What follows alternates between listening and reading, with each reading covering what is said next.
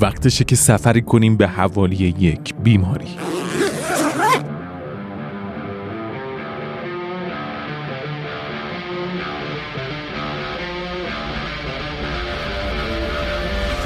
بیماری که خیلی دور نیست و صحبت زیادی ازش شنیدی.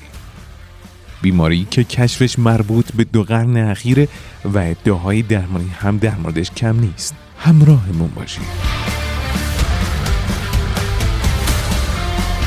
سفری در دل مغز و اعصاب انسان. به سروم اطلاعات خوش آمدید.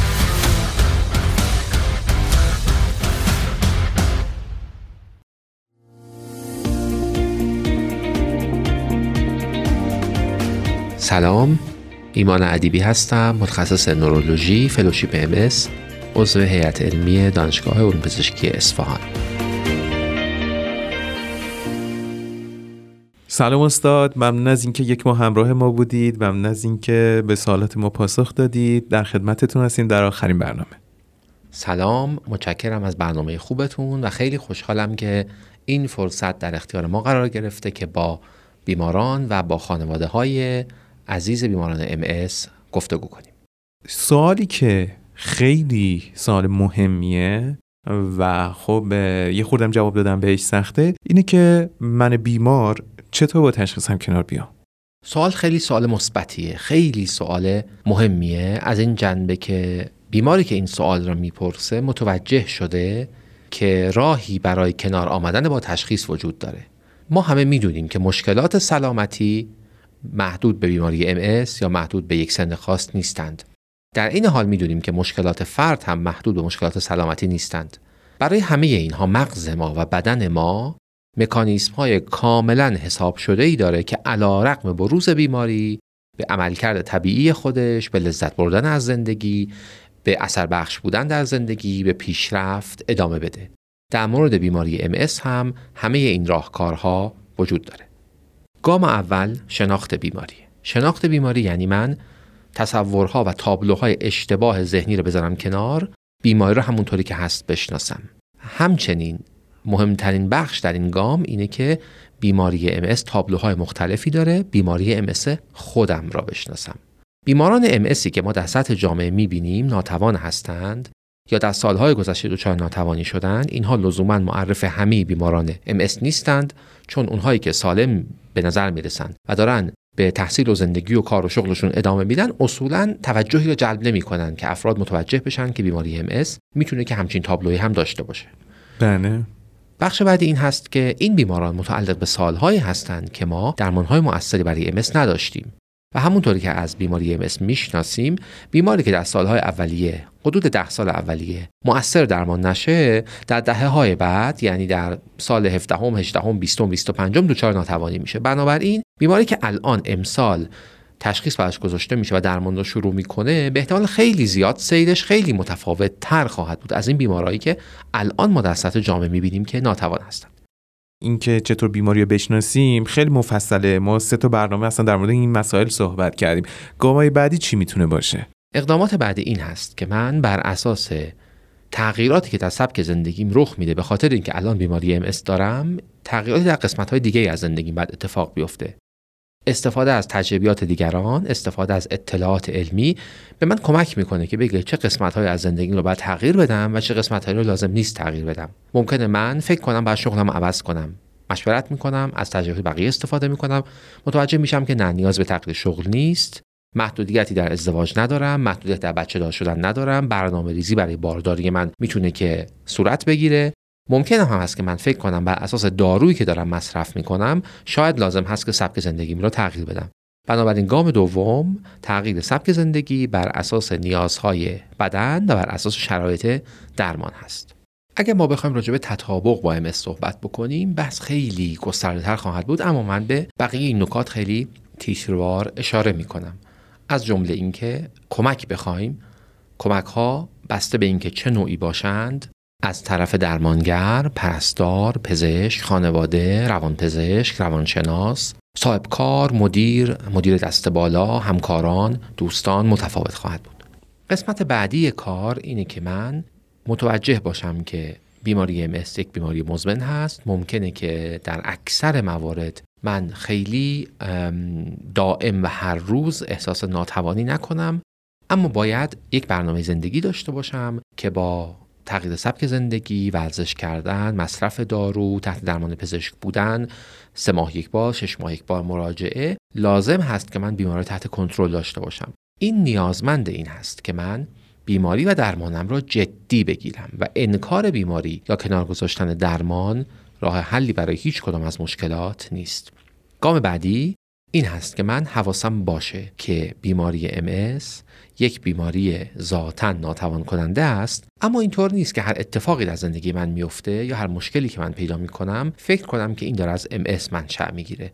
بنابراین لازم هست که در بسیاری از موارد من اگر مشکلی پیدا می کنم چه مشکل سلامتی چه مشکل خلقی چه مشکل شغلی چه مشکل خانوادگی جدا از این که من امس دارم رویکرد درستی در مقابل اون داشته باشم و خیلی از موارد هست که بیمار فکر می‌کنه که بسیاری از شرایط زندگی به خاطر مس تغییر کرده یا علائم بدنی داره یا مشکلات روحی داره یا مشکلات در کار داره یا مشکلات در روابط داره که فکر می‌کنه اینها به خاطر امسش هست و اما اینطور نیست و باید اونها برطرف بشه.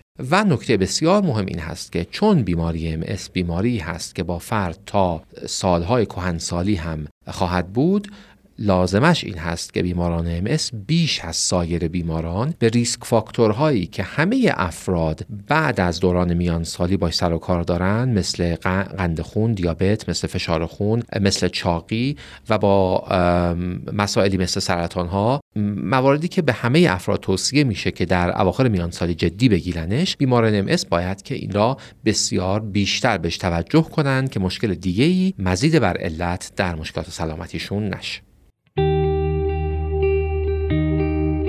اگر نمی توانید کارهای بزرگی انجام دهید کارهای کوچکی را به روش های عالی انجام دهید. ناپویل هیل.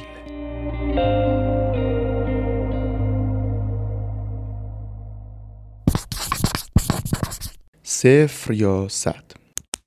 خیلی وقتا توی زندگی وقتی نتونیم یک توانایی یا ویژگی رو به حد اعلا داشته باشیم ترجیح میدیم به کل از اون استفاده نکنیم. ترجیح میدیم پامون قطع شده باشه تا اینکه بلنگه. داستان ام هم متفاوت نیست.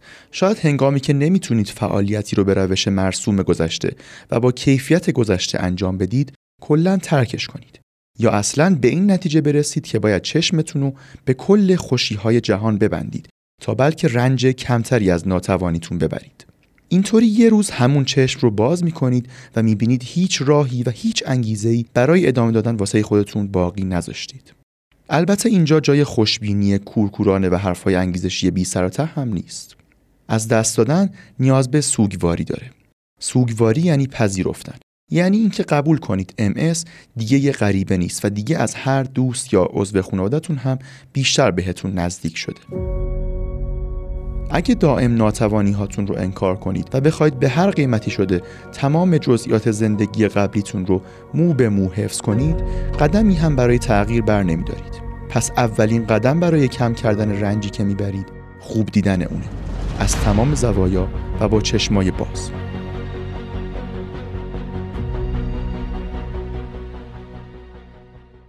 هر فعالیتی هر کاری که ما توی زندگیمون انجام میدیم یه علتی داره. علتی که هر چند غیر مستقیم ولی هر جور شده به ویژگی های اون کار ربط پیدا می‌کنه.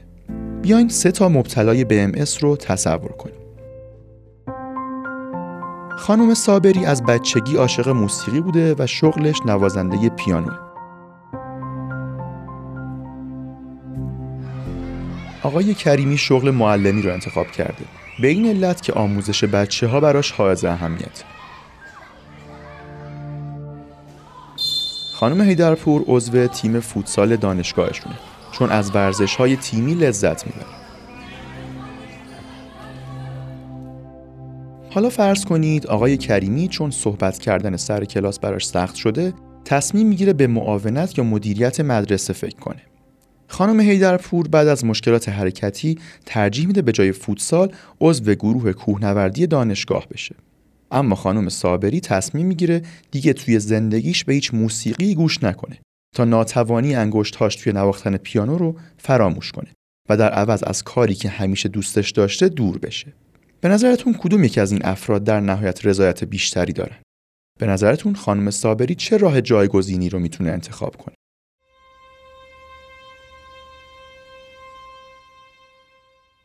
وجود شما چیزی فراتر از جسم و توانایی های فیزیکیتونه یه مجموعه چندین ساله از صفات علایق، ویژگی ها، خاطرات و توانایی هایی که در طول زندگیتون به دست آوردید. MS هم زورش تا یه جایی می‌رسه و احتمالا هنوز نتونسته روی سری از بخش های منحصر به فرد شخصیتتون تأثیر بذاره.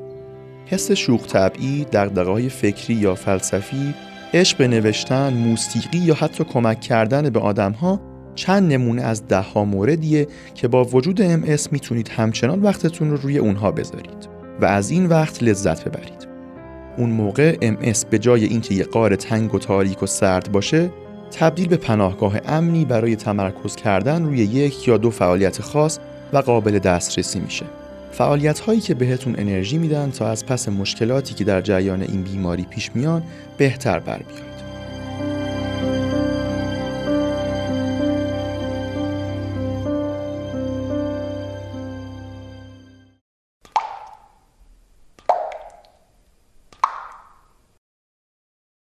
یکی از چالش های اصلی MS بیکاریه. اول چند تا از علت های اصلی این قضیه رو مرور کنیم و بعد درباره این صحبت می کنیم که چه راه حل هایی وجود داره. بیشتر افراد به دلیل خستگی مزمن و مسائلی مثل فراموشی شغلشون رو ترک می‌کنن. یه عده هم به علت مسائل شرماور مثل بی اختیاری در دفع ادرار یا مدفوع. بعضی افراد به قدری از بیماریشون ناراحتن که ترجیح میدن برای هیچ کس اون رو فاش نکنن خصوصا همکاراشون یک سری افراد چون رانندگی یا رفت آمد اونها به محل کار مختل شده از کار کردن دست می‌کشن. بعضیا هم ممکنه به تشویق خانواده یا پزشک برای خلاص شدن از هر گونه استرس از محیط کارشون خارج بشن. چالش های کار کردن با وجود MS هم به علائم خود بیماری مربوط میشه هم به نگرش های خودتون و دیگران درباره این بیماری. در خیلی از مشاغل میشه با ترکیبی از مهار کردن علائم و فراهم کردن یک سری تسهیلات ساده و معقول در محیط کار بخش بزرگی از مشکل رو حل کرد. شاید براتون جالب باشه که تقریبا 40 درصد از مبتلایان به MS با وجود گذشت 20 سال از تشخیص بیماری هنوز شاغلن. این یعنی این افراد به هر حال راههایی برای رفع یا کنترل علائمشون پیدا کردن. با این وجود گاهی نوع کار شما اساساً با بیماریتون جور در نمیاد.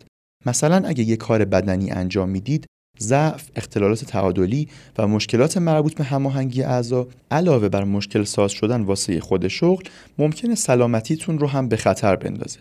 اگه شغلتون کاملا فکری و ذهنیه مثلا وکیل یا معلم هستید تغییرات شناختی امکان داره بازدهی شما رو کاهش بده اینجا احتمال داره لازم باشه برای شغلتون تصمیم بگیرید اگه همه روش ها رو امتحان کردید و دیگه نمی‌تونید توی شغل خودتون عملکرد مناسبی داشته باشید شاید به جای خونه نشینی بتونید از توانایی هاتون توی سایر موقعیت های شغلی محل کارتون استفاده کنید. یا حتی با مقداری بازآموزی بتونید توی شغل دیگه ای فعالیت کنید. دلایل زیادی به نفع حفظ موقعیت شغلیتون وجود داره. شاغل بودن علاوه بر امنیت مالی مزایای جانبی هم می‌تونه داشته باشه. مثل بیمه درمانی. مهمتر از همه کار کردن باعث میشه احساس مفید بودن داشته باشید و این مسئله کم اهمیتی نیست. خودکفا بودن با وجود مشکلاتی که باهاش دست و پنجه نرم کنید مایه رضایت و عزت نفس شما میشه. به هر حال کار شما بخش مهمی از هویتتون رو تشکیل میده. با ترک کردن شغل نه تنها منبع مهمی از احساس ارزشمندی و اعتماد به نفستون بلکه بخش بزرگی از هویت خودتون رو کنار می‌ذارید. علاوه بر همه اینها ایستادگی و سازگار شدن با تغییراتی که به علت MS دچارش هستین می‌تونه شما را تبدیل به الگویی برای اطرافیانتون بکنه. در صورت نیاز بهتر گزینه ترک کوتاه مدت کار رو هم در نظر بگیرید. البته مسلما ترک شغل تصمیم پیچیده‌ایه که باید با دقت و مشورت با متخصصانی که به مهارت و دلسوزیشون اعتماد دارید انجام بشه.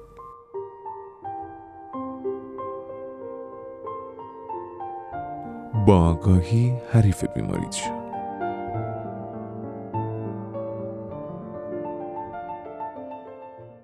یه سوالی که خیلی بیمارای امس دارن اینه که من به چه افرادی بیماریم رو بگم؟ به چه افراد بگم مبتلا به امس هستم؟ بیماری شما را قاعدتا کسانی باید بدونن که یا حق دانستنش رو دارن یا دونستن اونا به شما کمکی می‌کنه. علل قاعده اگر که ازدواج کردین یا قصد ازدواج دارین همسر شما باید این بیماری را ازش مطلع باشه. به جز همسر شما کس دیگری حق قانونی دانستن این بیماری را واقعا نداره.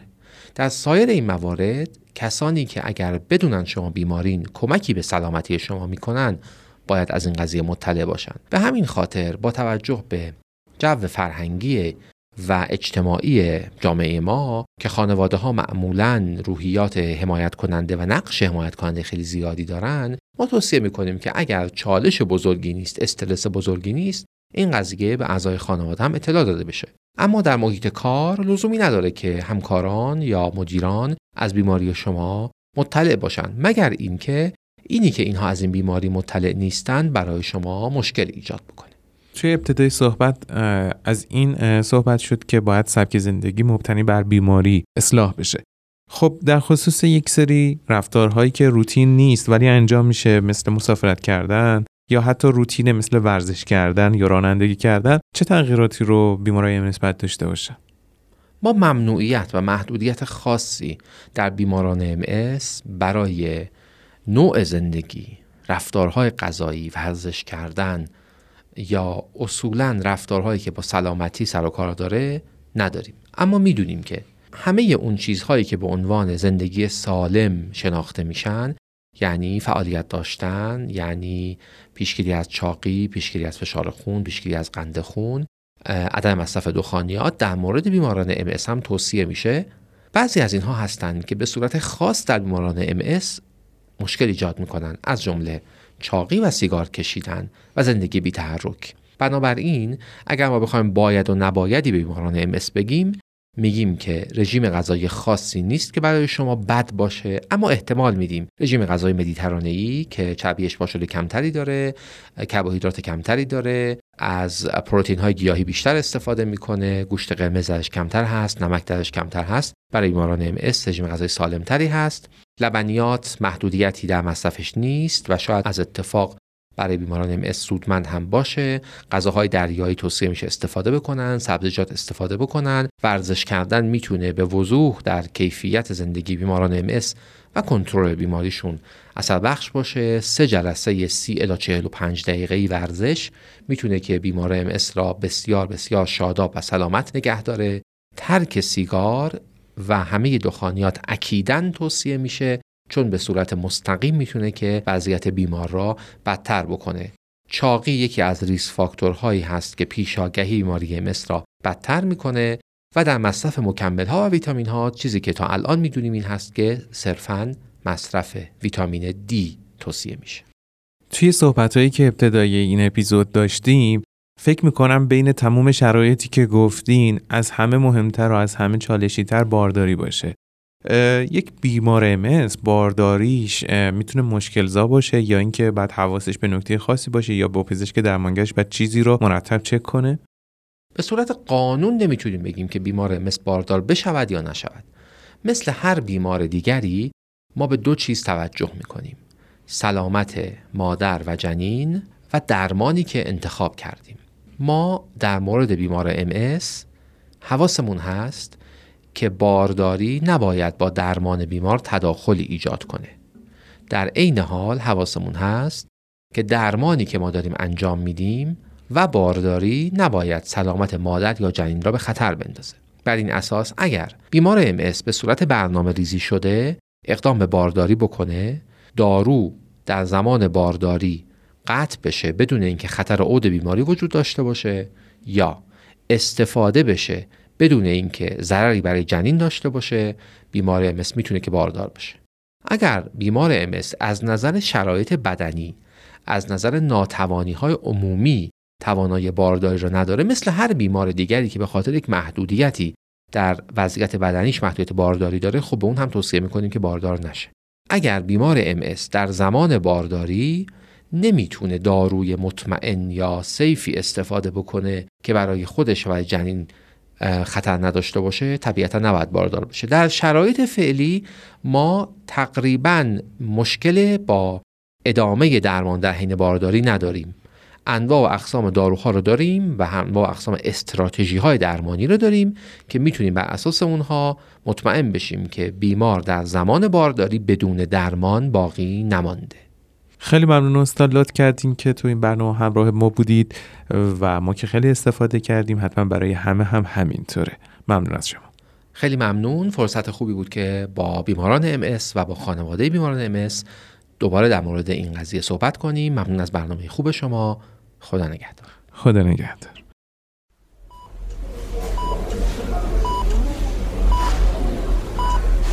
به طور کلی در صورت عدم وجود عوارض افراد مبتلا به ام که تحت عمل جراحی قرار می‌گیرن متوجه نمیشن که بر وضعیت عصبی اونها تاثیر می‌ذاره یا نه. شواهدی وجود نداره که استرس ناشی از جراحی باعث تشدید ام میشه. با این حال عفونت یا تب ممکنه علائم ام رو تشدید کنه. علاوه بر این بیمارانی که ضعف عضلانی دارن و این مدت طولانی توی رخت خواب بودن ممکنه بهبودی پس از جراحی براشون سختتر باشه. فیزیوتراپی معمولا توی این موارد مفیده و در صورت نیاز باید بلافاصله پس از جراحی طبق توصیه یک ارائه دهنده مراقبت های بهداشتی شروع بشه. خطرات بیهوشی برای افراد مبتلا به MS تقریبا مشابه افرادی که MS ندارن. به جز درصد کمی از افراد مبتلا به MS پیش رفته. این افراد ممکنه مشکلات تنفسی داشته باشند که اونها رو در معرض خطر بیشتری برای عوارض قرار میده.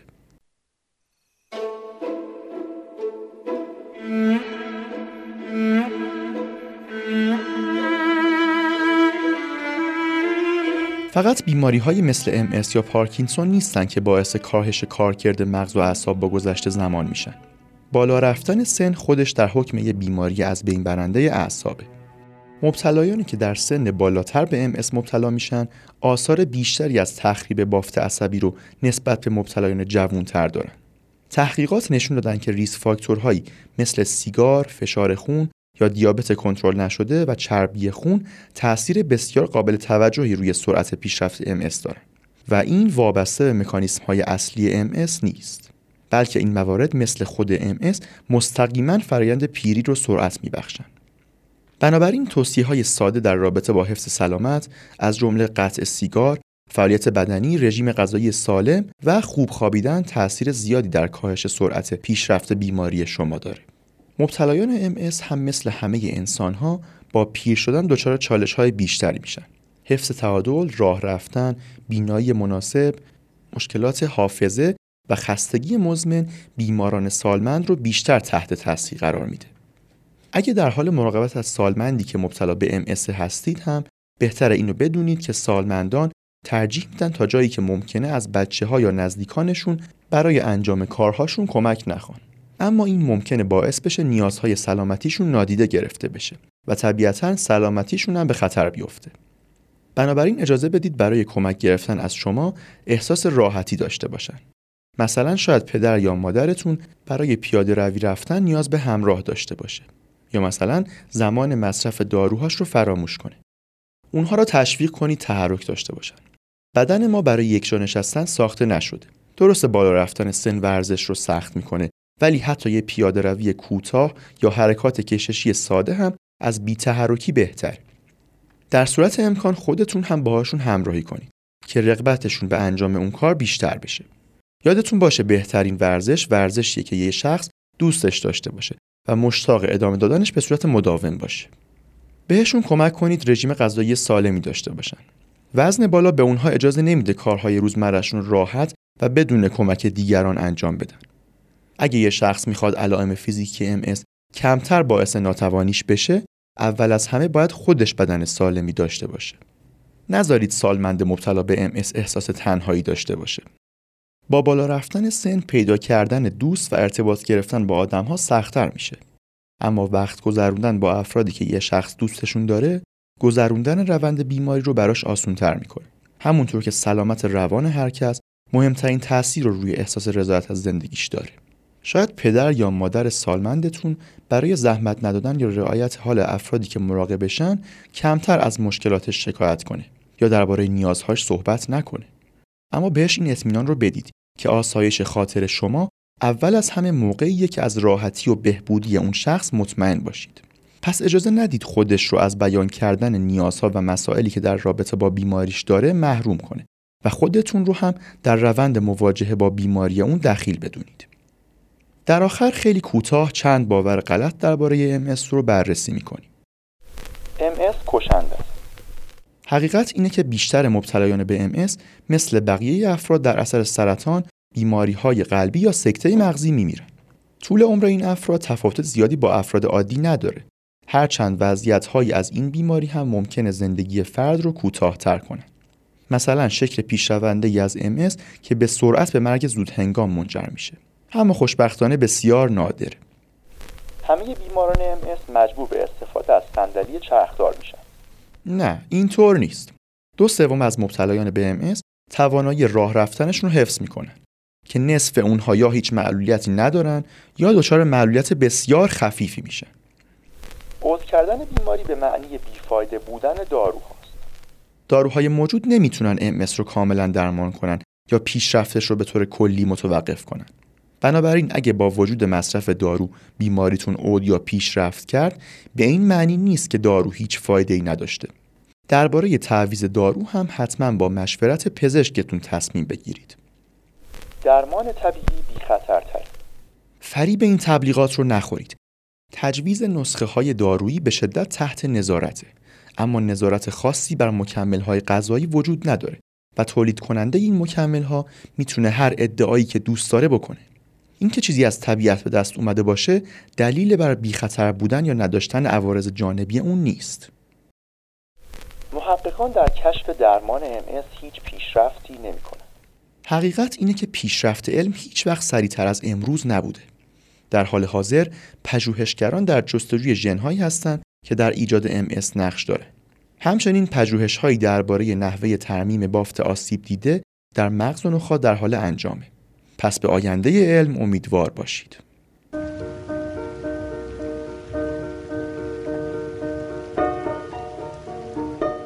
نیچه میگه کسی که چرایی زندگی را یافته است با هر چگونگی خواهد ساخت. یادتون باشه وقتی مبتلا به یک بیماری میشید اون بیماریه که درون بدن شما وجود داره نه شما در محاصره اون بیماری آگاهی از روش هایی که می‌تونید با وجود ابتلا به MS تسلیم نشید و جنبه های مختلف کیفیت زندگیتون رو بالا ببرید شاید همون چرایی باشه که برای ادامه دادن بهش نیاز دارید. اون موقع تحمل کردن تمام سختی هایی که دربارش صحبت کردیم هرچند سخت و پر از چالش باشه اما دیگه مثل یک دیوار بی انتها نیست.